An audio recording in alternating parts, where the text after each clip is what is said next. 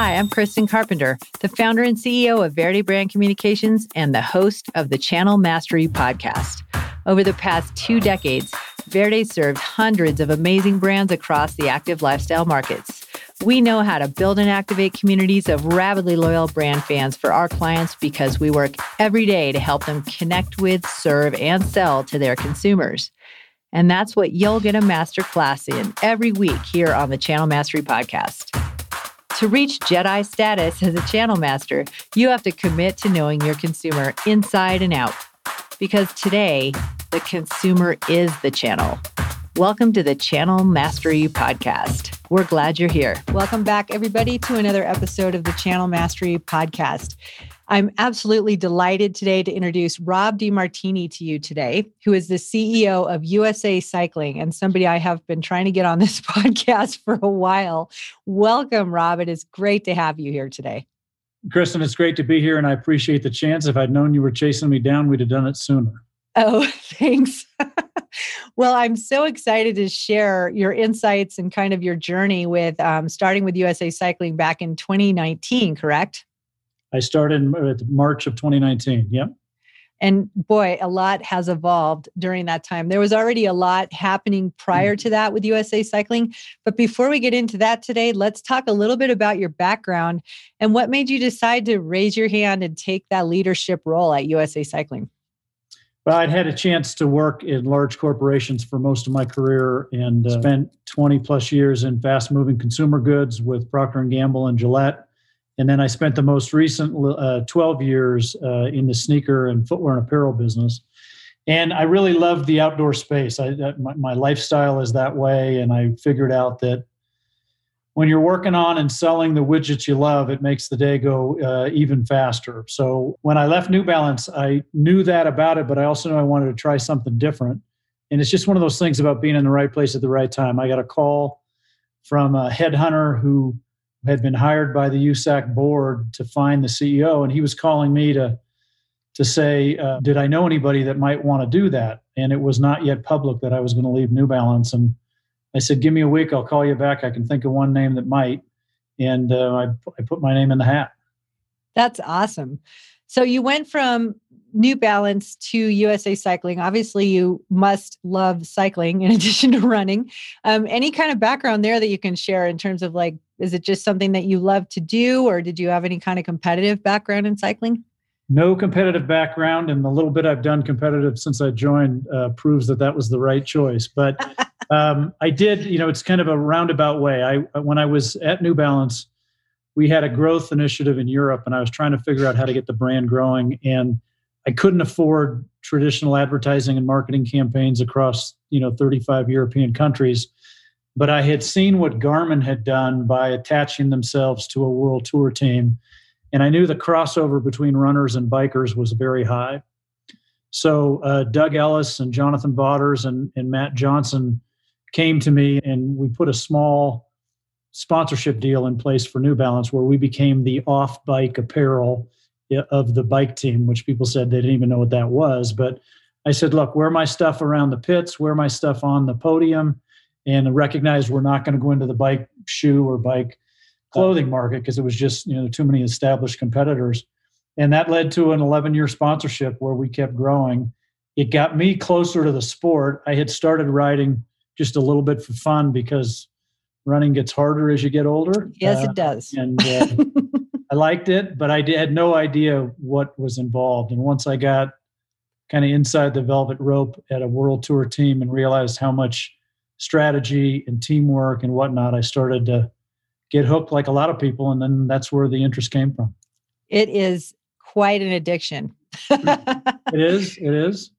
And I have to say, I definitely have noticed the off bike apparel sponsorship and footwear sponsorship, you know, that you have with EF Education. And I think they have a new name this year too. Forgive me for not. Yeah, they do that. have a new sponsor, but but it's still yeah. the EF team. Yep. Yeah, and they just they've done an incredible job um, with visibility and also with expanding the value equation around a world tour team with some of the adventure races that they've done. And I understand they have even more on the horizon, uh, maybe even from a mountain bike perspective with some of the new riders that they have. So, just out of curiosity, was the partnership that you had for the off bike sponsorship anything that might have influenced some of the adventure racing that we've seen from the team and just really successful video content? Um, I, I, don't think so. I think it'd be unfair to the hard work that Mary has done with that team.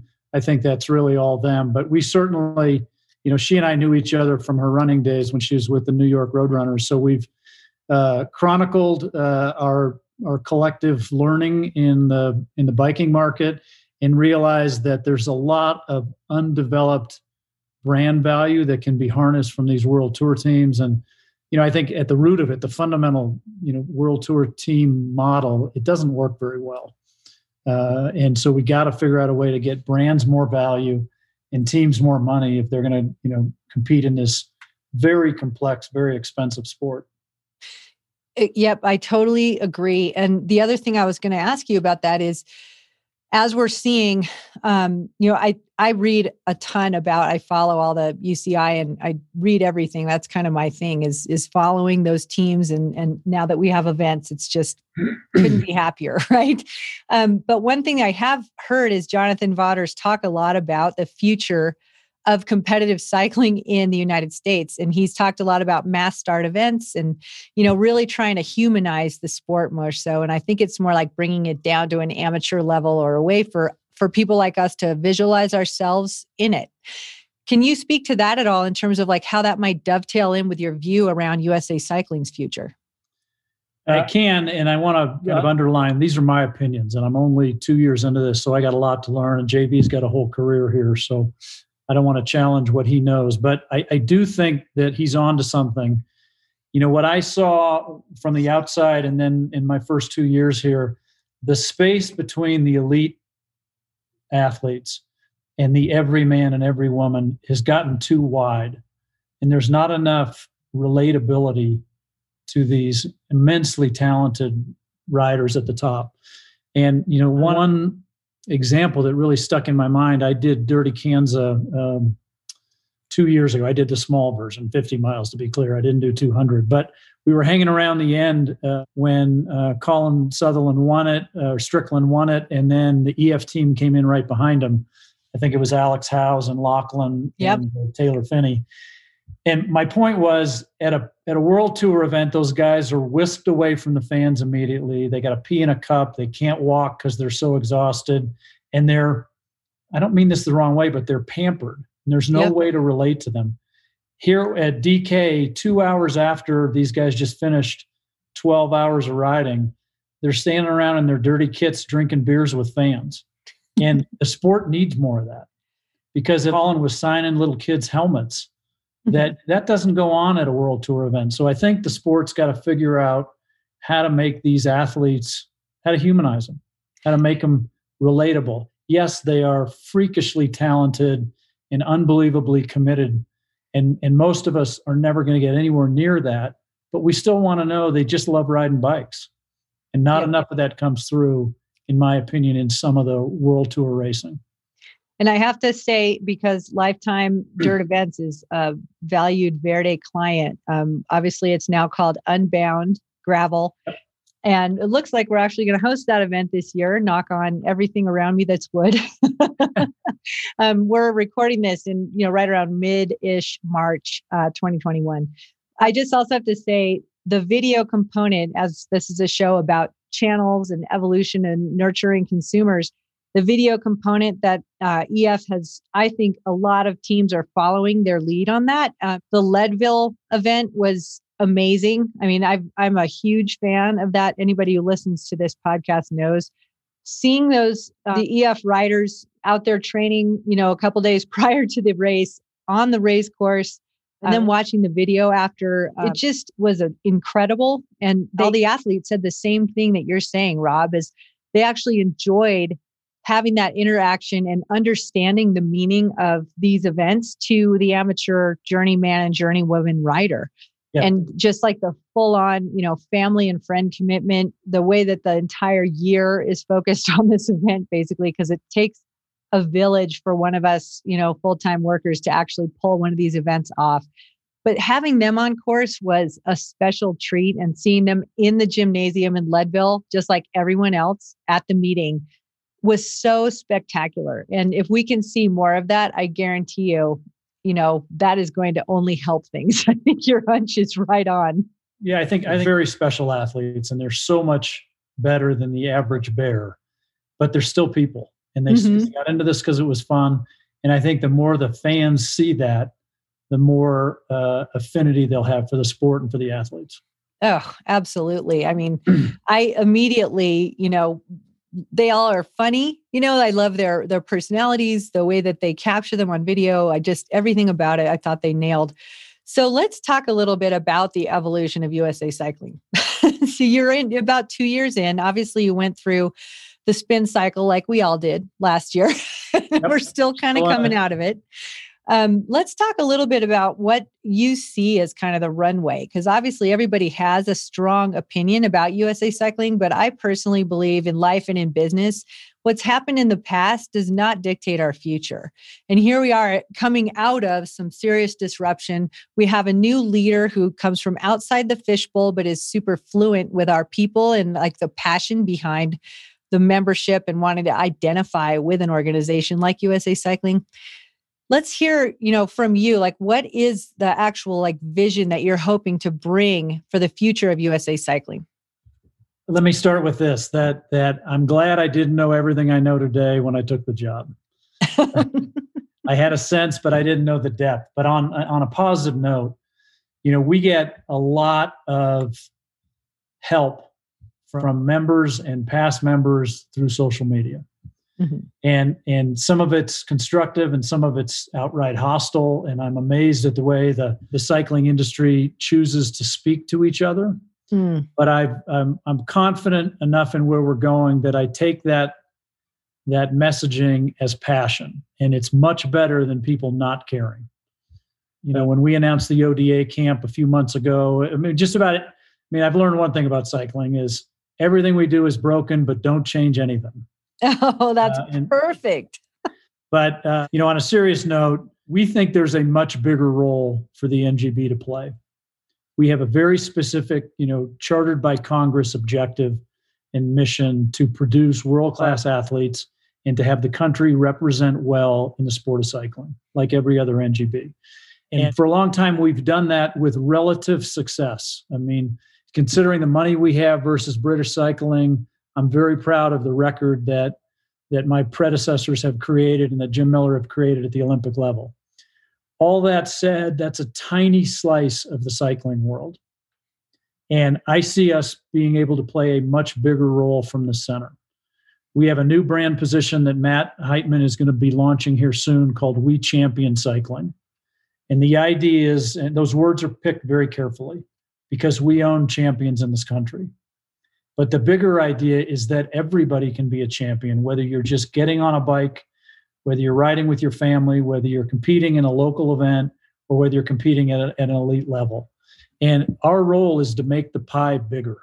And that will help our mission because if the pie is bigger, there's more to choose from.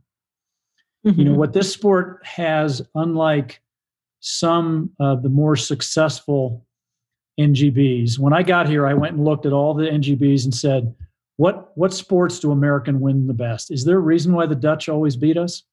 You know, is there is there some sort of scientific reason? No, it's a cultural one. But the sports that win that win the most uh, events in the U.S. are track and field and swimming. And in both cases, you have youth infrastructure that captures these kids very early. Cycling really isn't that way. It's really more of an adult sport. It's a kid activity, but com- competition. And again, Nike and there's there's exceptions to this all over the place. But there is no little league. There is no USA Swimming at five years old, and you're in the system. So we've got to figure out how to build some of those programs and bridges to get kids in sooner and then keep them here longer. So we champion is about growing cycling and having the country perform better because there are more kids doing it. I love that. And I think it's such an opportune time for so many reasons, but the two primary would be nobody can deny the power of NICA. It's incredible. Fantastic. And and uh, Steve Matous has been a guest on the podcast a couple times. And the first time he had just started in his role, uh, was already making an impact. And then we had him back again toward the end of the year last year. And he was just reflecting on kind of, again, going through the spin cycle, but really seeing like the incredible growth of demand and also the inclusivity, right? That that NICA is bringing into the sport. I feel like that alone is a great driver to your vision. But then looking at COVID and the number of eh, new cyclists or people who have fallen back in love with cycling. Let's talk a little bit about that because we have talked at length about catching and collecting that newcomer across all of our focal markets. But let's talk specifically about cycling. Well, I, th- I, think there's no question it's happening, and I see it from two two fronts. I see the growth that Steve and the team at NICA are getting. I see uh, other good youth programs all around the country, and then we're starting. Uh, Mari Holden, uh, one of our uh, coaches, is pioneering a new program called Let's Ride, and Let's Ride are free to all comers programs to try to get kids started riding bikes, and it's not at all race oriented it's about a little bit of skill, a little bit of etiquette, and a little bit of orientation to that this is a sport. I mean, most kids today think the bike is what you ride to get to your sport. They don't realize there's a sport here, and uh, we need those kids to see they have a choice here. So, Let's Ride is a great new program we're kicking off. And I see it from another an- angle. I own a bike shop here in Park City, and the people that are walking in so many of them are brand new to the sport, or many of them haven't pulled a bike out of their garage in 15 years, and they're bringing them in saying, "Hey, can you get this thing running?" And we're saying, "Heck yeah, we can. Glad to see you out there." And, and the sport needs to do more of that. Oh my gosh, does it ever? I almost feel like um, the tail's wagging the dog a little bit in that regard, in terms of consumers um, almost forcing the hand of the way things have always been done in cycling um, in terms of you know there's so many newcomers coming into shops that they almost have to be evolving their approach.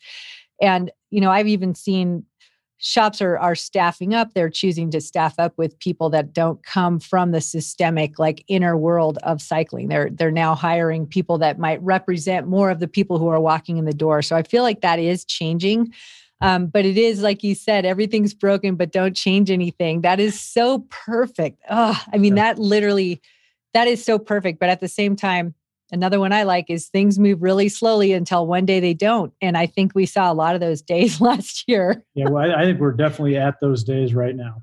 Mm-hmm. The great accelerator keeps dropping the clutch. yep. So um, let's talk a little bit about how you're planning on, um, you know, we talked about the big vision. Let's talk about how you're trying to drive this, maybe more in the short term. How, I mean, I, I am, you know, have held a license, uh, receive your communication. Um, I even at one point became a Volkswagen person because I was like, hey, I'm a cyclist. I better buy a Volkswagen, right? Yep. So like the identity and the like the emotional attachment, I think, is there. But obviously you're really looking now to open that portal. And everybody's been online. So there must be a digital component. Plus, we have Mr. Heitman coming into the building. Like, can you give us a little bit of a insight in terms of some of the channel strategies or maybe content strategies you're hoping will really drive this forward? Yeah, uh, uh, it's a great question. And, and let me back up and just set up a premise that I think is important to understand. You know, for we're a hundred year old organization. Uh, actually, last year we're going to celebrate it this year, since last year was a bit of a do over. But you know, we've we've evolved a little through that time, but through most of it, we have been an authority and a compliance driven organization. And if you think about our product, I think it's so clear to see that we think about it today as membership, but most of our customers think about it as a license, which is really code for a tax. Okay. Mm-hmm. You know, I, I'm a, I've been a brand guy my whole career, and I've always been blown away by the brands that can drive so much affinity that you will go get it tattooed on your body. Okay. Ironman, Marine Corps, Harley Davidson, those those are communities, not authorities. Marines is probably both, in fairness to them, but mm-hmm. but you know these are we've never been there. We have been a taxing organization. We provide a lot of value, and separately, I do want to come back and talk about what's a hundred dollar race license worth. But we've been selling a product that is compliance based. And I think unfortunately what that means over time is you become a little less customer centric. And what I mean by that is, you know, this analogy, my team hates when I say this, but if your driver's license expires tomorrow and you go into the Durango Department of Motor Vehicles and the line is an hour and a half long, you know what? You're going to stand in it mm-hmm. because you need that license tomorrow. You can't go to the other guy. So we've come from that area, and and my my staff works. They are committed to this sport. They they work incredibly hard, but over time, you do get a little bit insensitive to what was that experience like, mm-hmm. and it it gets in the way of creating a community because we're seen as a compliance based, tax based product. We got to make a shift. We're going to continue to sell licenses, but I want a different kind of member. I want somebody who wants to put that logo in their back window as a sense of pride. And and in fairness, Kristen, we're not there today. We mm-hmm. are not there today. I'm not naive about this. I got a good sense of the reputation we've earned, but I also have a very clear path on how we earn a better one. And so let's ride the ODA programs, all of our free juniors. We just made juniors free this year in a year when our revenue fell 50%. We took a big segment of our paying customers and said, We no longer want your money. Now, why? Why? Because I don't want the bear, I don't want the license to be a barrier to a 15 year old to go race. Mm-hmm. And, and here, very selfishly, I want him as a member the rest of his life, not just the next three years. So we moved to free youth. We're going to do more to invest in. We went into a financial agreement to financially support NICA, where, where we had been fighting for reasons that neither Steve or I can remember, but they were there. So we're going to invest to try to create an affinity. We're going to create a $20 membership that is simply a financial supporter that will come with modest benefits. But we're going to be a mission driven organization that happens to put, spit bike racers out of the top to win this country medals. That's awesome. So mission driven from I like the way that you put that it's an authority and, and compliance in the rearview mirror to mission driven in the future, which is going to become super important to sponsors. Okay. I feel like there are endemic sponsors and there are broad sponsors. And there are sponsors who maybe have looked at cycling in the past in different disciplines. And there are sponsors who might be looking at it now and just salivating because there are so many people raising their hand wanting to be cyclists either again or in a larger way um, the bike equaling therapy for so many last year etc it's like such a great way to emotionally connect with the right consumer so how are you planning on carrying that mission driven positioning to grow your sponsorship to fund these programs there's a, there are a few different steps we have to do in there. The first is we got to come out with this new We Champion brand position, and and we got to live up to it. So our our user experience today is not very good. Uh, it's tough. Our IT uh, is you know the way our our website works is not contemporary by any stretch. You know it's one of the reasons why Matt's here you know i conceptually from my past i know what to do but technically i don't have that depth of knowledge that he has so you know we've got to we've got to figure out if you want to donate $20 to support bike racing to support youth to win olympic medals whatever your hot button is we need to make that easy and we need to be transparent with what we do with the money so we have completely opened up the books you're not going to have to read a 990 18 months later to figure out what are we doing with the money? We post every uh, budget year where our money comes from and where it's going to go. And we create dialogue that says if you think we're putting it in the wrong places, we want to hear from you. We have some very specific responsibilities to do, but we also have a little bit of discretionary investment to make. And you know, we're, what we're saying is we're going to put it into youth programming. So, I mean, I think that's the first step. The second is we got to start communicating that like a contemporary business and brand not like an authority. I mean, you're, you're a communications expert. You read our output. It is long winded, specific, and technical, and has no clickbait in it whatsoever. We got to figure out how to be more interesting. We have great athlete stories to tell. We have great personal struggle stories to tell. We have great, we do good stories to tell, but we are not yet where I want us to be in telling those stories. And you know, in, in the use of social media, the use of our email platforms. Again, it's why Matt's here to help lead us. He's got a proven track record on the subject and in the space. Mm-hmm. And I mm-hmm. think you're going to see that change quickly. I can't wait to see what he does there. I think there's, as you said, it's definitely, there's a lot of stories to be told. I see the bicycle industry and the bicycle community as two different things. And I, I really gravitate to using community because I feel like it is more inclusive and in, is a wider portal to bring in cyclists of all different, you know, wherever they are in the spectrum of their, you ah. know, love relationship with the bike. yep. um, road racing has definitely not been growing. And then obviously we have other uh, adventure oriented, such as gravel, growing a ton. Uh, We've seen a lot of the vocal minority or majority talking a lot about, you know, please don't put a governing body on gravel, etc. Let's talk a little bit about USA Cycling's approach to just the categories because ultimately I feel like that's how things get fragmented and that's how we get weaker. What's your take on moving forward there in terms of like giving the people what they want with their events and then also helping the the actual like trade or the industry behind cycling with some of the stalwart categories that are really important to us, especially on the Olympic level, such as road racing. Yeah. Let, let me break that into two subjects because I think I think the gravel thing alone deserves a clear explanation from our point of view. Uh, and I have invested in trying to create that. So I'll come back to that second. The first is so funny you asked me about the disciplines because today when you come and register with us, because we have this authoritative rule and guideline background. We ask you as a new cyclist what your discipline is. This drives me nuts. Why do I want you to declare? I mean, as a biker and as a bike shop owner, I got something for every flavor you want. I don't want you to say I'm a roadie or a mountain bike. I want you to say I'm a cyclist. You know, I may I primarily that. ride one format or another. Partly that's because of where you live, what's available to you, and what you like. Um, so this idea of, of encouraging subdivision, I'm against. and I'm trying to pull it out of all of our engagement stuff. If you want to know about mountain biking versus cross, great. But we're about all disciplines. So that's the first.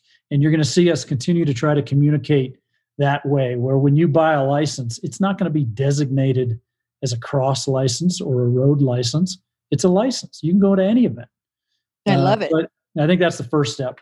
You know, the second is kind of cross pollination. And I, this is a bad analogy, but there's a reason why rappers and country music stars work together, right? They're trying to cross over and reach each other's markets and interest new people in the, and I think the, sp- the sport should be doing it. And, you know, in some ways, that's what the EF Chronicle videos have been doing. Mm-hmm. You know, when, when Lachlan's out riding across you know roads and no roads across uh, England. You know that's that's really not about racing at all. It's about just you know athletic struggle and challenge and all that. So I think I think we got to keep doing more stuff like that. On the subject of gravel, and, and just as background, you, I want your audience to know that we've approached this carefully and with respect. And before COVID happened, we gathered, Tim Johnson and I gathered 15 or so of the top gravel promoters, event organizers, and athletes down in Bentonville and just said, let's talk about where is their common opportunity. We're not rolling in here requiring you to have licenses and governing over you. Uh, but I do think that a world championship under UCI direction is going to happen. So, what I said is look, I want you 15 where you know, these are the stalwarts of gravel. All of the big names were there. I said, I want you guys to have a seat at the table with me or supporting us, but I don't want to sit there by myself and decide what's good for you. I'm not naive enough to think I'm ever going to get that right. I want you at the table. And quite frankly, some of them said, We don't want to be at the table. And I said, That's okay. I respect it. But as this sport matures, it's going to take some shape.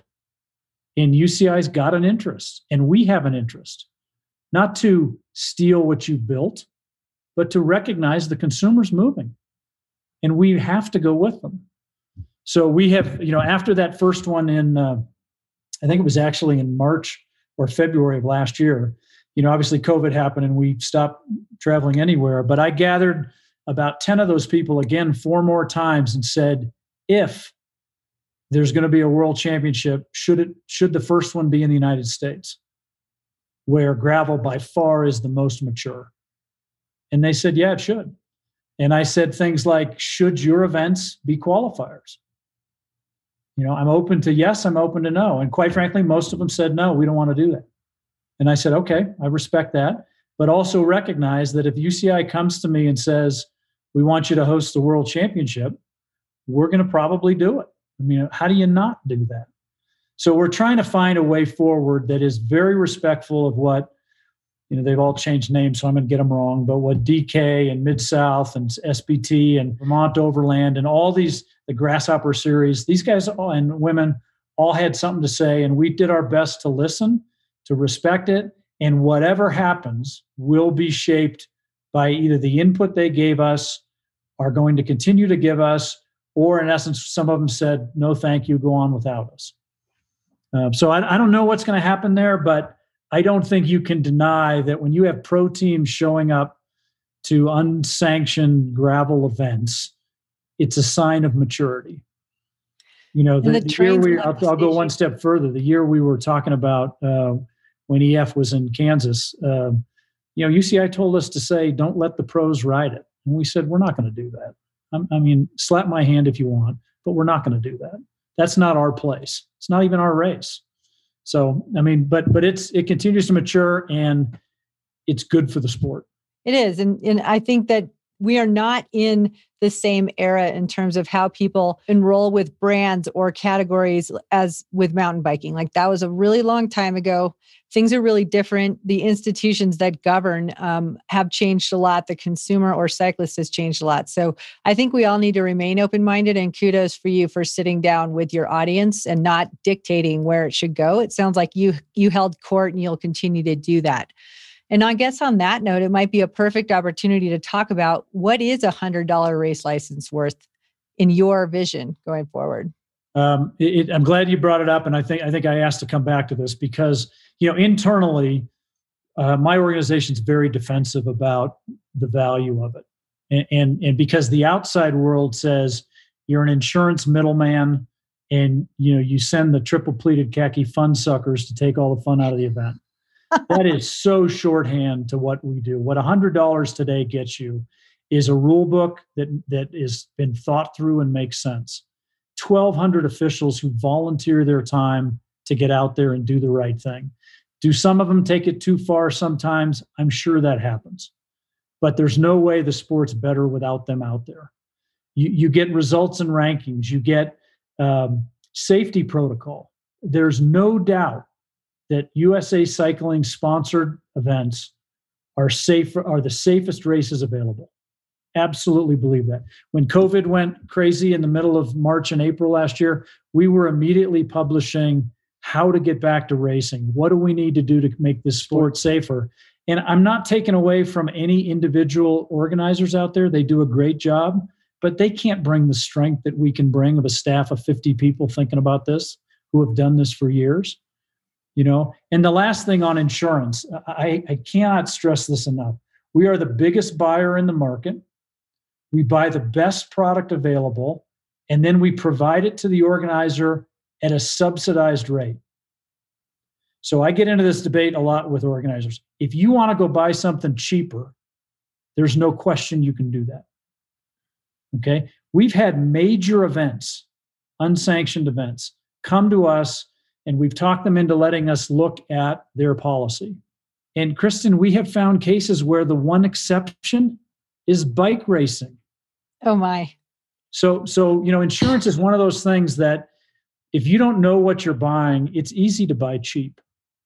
What we have is an excellent product that will make sure that that that event director is his his or her house is never going to be in jeopardy. Right. We're going to stand behind them and fight for what we think is right. The fans will be covered. The riders will be covered. We know what we're doing in the insurance market. I don't, my, my team does. Um, and we're providing an excellent product. And then this year in alone, we are subsidizing the cost with a million dollars of membership money to deliver that to organizers for less than they could buy it on the open market. That's not a middleman. Right. That's what a hundred bucks gets you.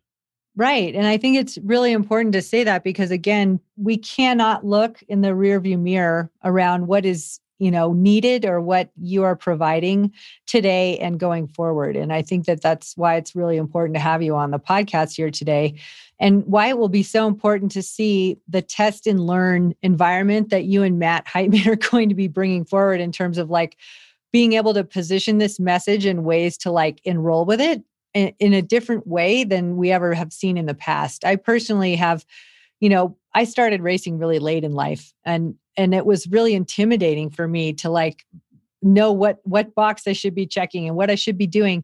I just wanted to be known as a cyclist and like that alone feels like relief and then also knowing that you're investing in youth cycling and the infrastructure and mindset that that will bring from parents and from people who are going to be attending those events and supporting those events will equal better you know better bicycle safety better bicycle infrastructure and ideally like people are out and enjoying a natural environment they're more likely to fall in love with it and protect it like all of that feels Absolutely. great to me and i think brands are going to want to get behind that whether they're you know from the quote industry or, or whether they're broader market brands um, so i realize there might be a little bit of a you know you're in a gap jump and you haven't actually stuck the landing yet but you've left the other side.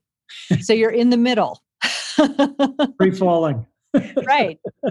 Um, and i have no no doubt like with the experience that you're surrounding yourself with and the passion internally i know several people who work with you or who are volunteering on on boards that you've set up it, there's i mean inclusivity is is is front and center um, as I said, youth is front and center and just really a different approach going forward. I think if there was a way we could see this happening with other facets of the government, people would be so amazed. And you're actually like creating a lot of change around what people have seen an impossible stagnated organization like how could this ever change you've already started that and i think that you're hiring the right folks and you're focusing on the right things and ultimately listening to the cyclist that's really what it comes down to and this podcast is all about that whether it's a, a you know whatever kind of consumer it is that you're focusing on they're always the north star. There, there's no question that you know we've got to continue to get a lot better at listening and i've tried to take those strongest voices and instead of dismiss their input bring them to the table. You know i just i had coffee this morning with marty jemison who's not somebody i knew but lives here in park city and I got to know him because he had made a pretty derogatory kind of post when the ODA information came out. And I reached out and said, Can I talk to you and hear what it is you're unhappy or uncomfortable with? And, you know, it led to a great discussion this morning about why don't we have an alumni association? You know, everybody that puts on the national team jersey, if you get to that level, you know, you've got a point of view and you've got an experience that we can learn from. And one of the challenges about the Olympic effort, if you will, is that you know athletics is difficult. It almost never ends on your timing. Mm-hmm. You know, it's I reminded Marty, it's a little bit like being a CEO. It never really ends the way you want it to. Mm-hmm. You're not in total control at the end, and you know we that creates some negative noise in the system. I accept that, and I don't think I know how to change it. What I do know is we can put programs in place that when that day comes, when you either take off or worse are asked to take off that jersey.